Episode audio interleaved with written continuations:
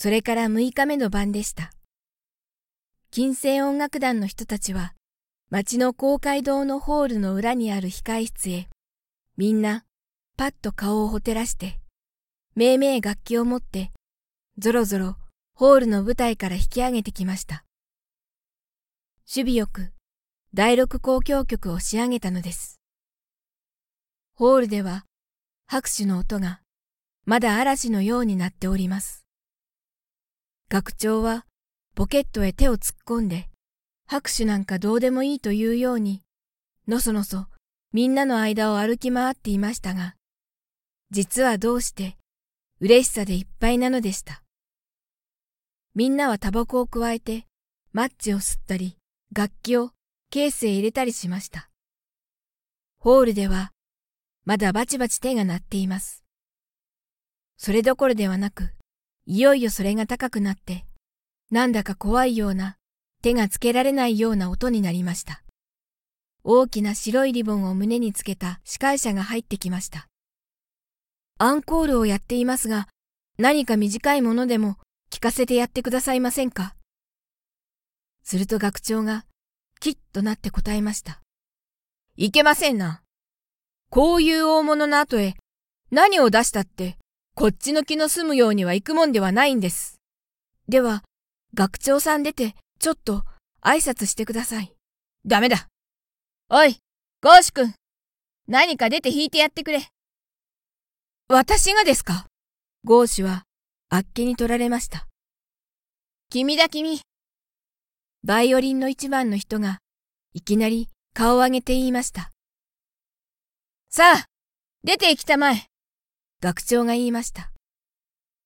みんなも、セロを無理にゴーシュに持たせて、扉を開けると、いきなり舞台へゴーシュを押し出してしまいました。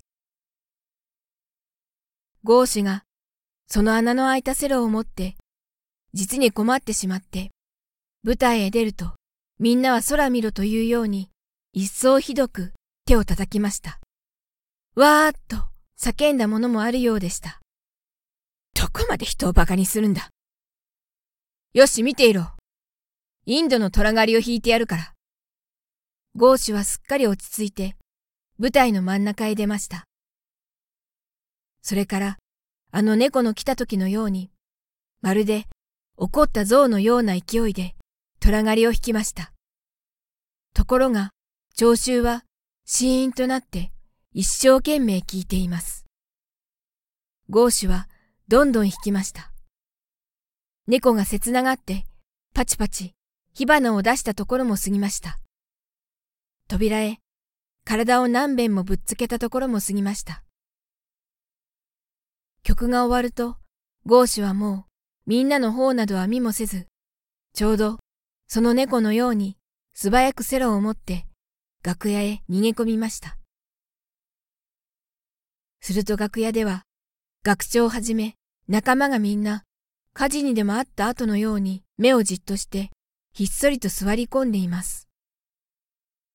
ゴーシュは破れかぶれだと思って、みんなの間をさっさと歩いて行って、向こうの長椅子へどっかりと体を下ろして、足を組んで座りました。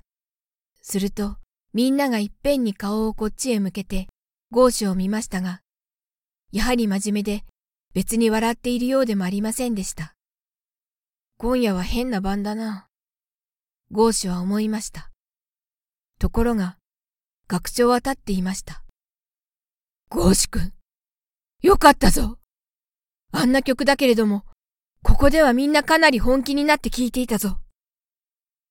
一週間か十日の間に、ずいぶん仕上げたな。